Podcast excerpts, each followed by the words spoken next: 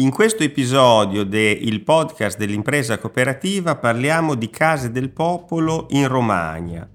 che sono un pezzo fondamentale della storia politica e sociale di questo territorio. Si tratta di spazi entro i quali si è consumata una parte importante della vita locale, fra istanze politiche, attività ricreative, momenti di aggregazione.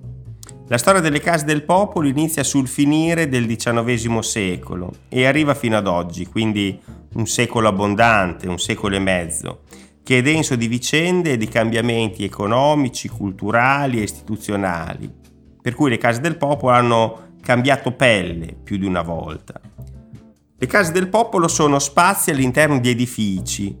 talvolta costruiti appositamente eh, o recuperati per questo scopo, dove le persone della comunità si incontravano per obiettivi e intenti di natura politica, sociale, culturale, ricreativa e di questo genere.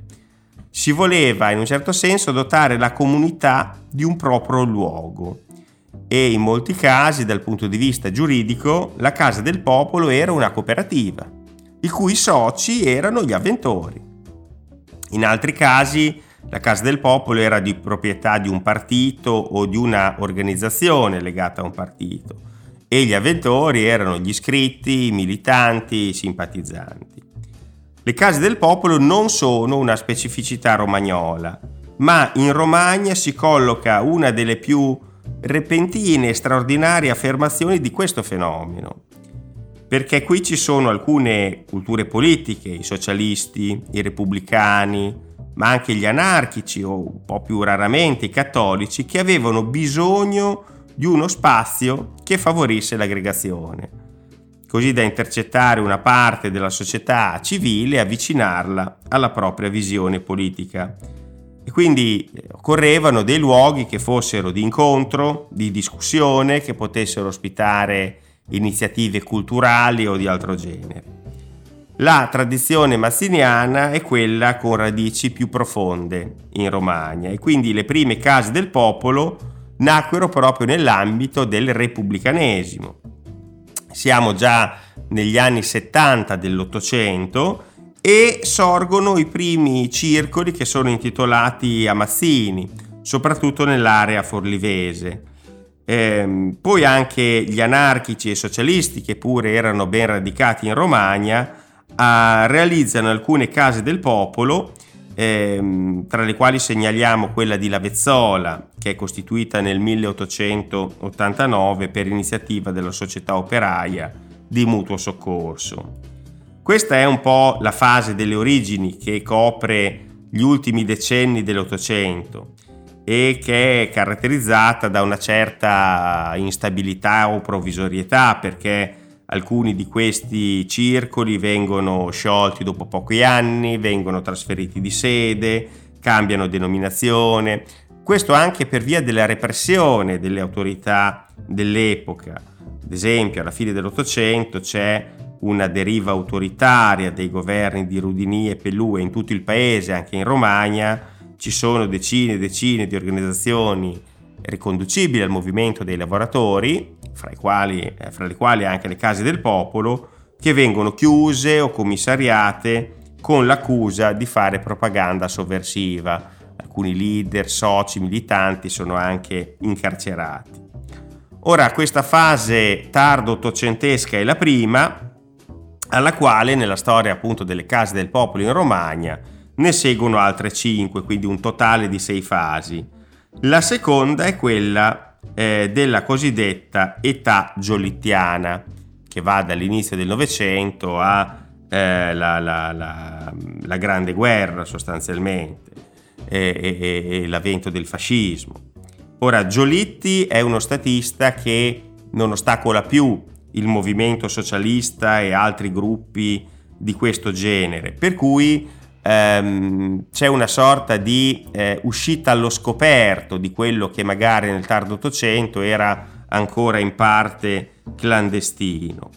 E contemporaneamente la prima guerra mondiale fa un po' da acceleratore eh, di questi fenomeni, cioè di aggregazione attorno alle case del popolo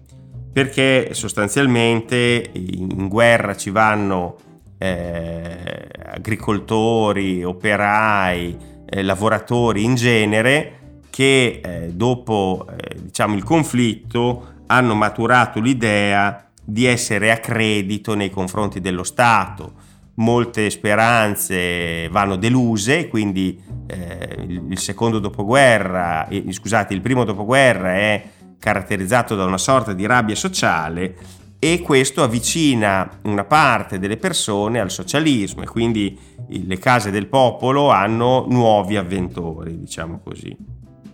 Poi c'è una terza fase, che è quella del fascismo. Anche il fascismo pesca nella rabbia sociale, ma si connota per un estremismo di diverso segno, perché è un estremismo nazionalista, quindi per così dire di destra.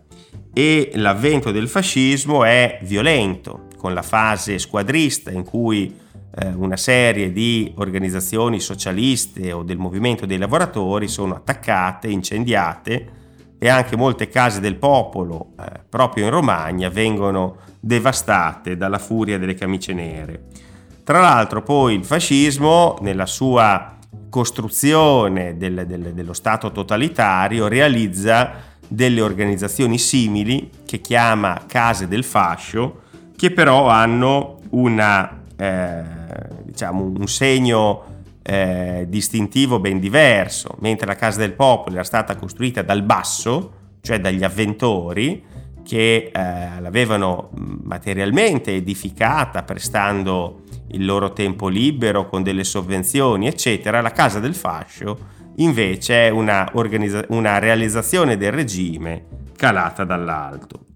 Poi c'è la Seconda Guerra Mondiale e dopo la Seconda Guerra Mondiale c'è eh, la quarta fase che coincide con la ricostruzione e il boom economico. È una fase storica di grande entusiasmo, di grandi passioni politiche. Il socialismo si è, per così dire, nel frattempo eh, articolato, in particolare ci sono due partiti eh, molto importanti che eh, si collocano a sinistra in quella fase, il Partito Socialista e il Partito Comunista, e poi c'è, eh, continua ad esserci anche il Partito Repubblicano che proprio in Romagna ha delle car- caratteristiche peculiari dove è indicato come piccolo partito di massa perché in alcune realtà eh, della provincia romagnola raggiunge percentuali elettorali eh, significative, ben oltre il 30%, quando a livello nazionale il Partito Repubblicano viaggiava sul 3-4%. Ecco. In questa fase tra il eh, secondo dopoguerra e i primi anni 70 c'è la costruzione di tantissime eh, nuove case del popolo. Anche in questo caso eh, spesso si costituiscono in forma cooperativa, i soci eh, versano delle sottoscrizioni per l'acquisto dei materiali, il sabato, la domenica, nel tempo libero vanno a realizzare in maniera concreta la casa del popolo, cioè con i mattoni, la calce, le travi, spesso sono da, aiutati da eh, imprese vicine a questa cultura politica, quindi imprese cooperative di costruzione, e quindi nel giro di poco tempo la Romagna torna a popolarsi di edifici con questo nome, Casa del Popolo, Circolo, Casa Repubblicana, eccetera. E eh, spesso in un, in un, paese, anzi anche nelle frazioni, c'è la Casa del Popolo, addirittura ce ne sono due. Una riferita alla cultura di sinistra, quella del PC e del PSI, e l'altra invece riferita alla cultura del Partito Repubblicano. Cosa c'è dentro la Casa del Popolo? Ora, come molti di voi già sanno, immagino, c'è innanzitutto un bar che è un po' l'epicentro della cultura aggregativa, no? il ritrovo. Poi c'è la sede del partito e eh, contestualmente spesso le sedi di organizzazioni e associazioni vicine a questo partito, per cui nelle case del popolo di sinistra potevano trovare ospitalità la CGL, la WISP per quanto riguarda lo sport, l'Unione Donne Italiane, mentre nelle case repubblicane ci poteva essere la WIL, l'Associazione Massiniana Italiana e eh, altre, l'Endas, eccetera. Cosa si fa dentro le case del popolo? Allora, ci sono sia contenuti politici e contenuti ricreativi e spesso convivono perché negli anni 50 e 60 vengono organizzati balli, feste, veglioni, cene in occasioni di celebrazioni importanti come il 25 aprile, la festa della liberazione, il 9 febbraio nelle case repubblicane si celebra la proclamazione della Repubblica Romana, che è un momento fondamentale del risorgimento italiano, ancora no? feste come l'8 marzo, il 1 maggio, il 2 giugno e eh, questa degli anni eh, 50 e 60 è un po' l'epoca d'oro delle case del popolo che ehm, sono all'avanguardia nel tessuto locale anche per quanto riguarda eh, gli intrattenimenti, no? a volte hanno costruito un, un, cinematografo che è l'evoluzione magari di un teatro precedente o altre volte è stato costruito ex novo, ci sono i biliardi, c'è la tv che molti ancora non avevano, ci sono il jukebox, ci sono degli impianti sportivi e quindi la Casa del Popolo è un punto di ritrovo anche per tantissimi giovani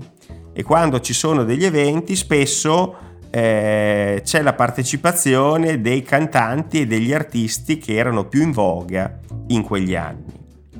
Poi passiamo a una quinta fase. Gli anni 70 sono un po' lo spartiacque, quindi questa quinta fase va dagli anni 70 alla fine del Novecento, eh, quindi alla fine degli anni 90, che è una fase un po' di crisi delle case del popolo. Perché? Innanzitutto perché aumenta la concorrenza.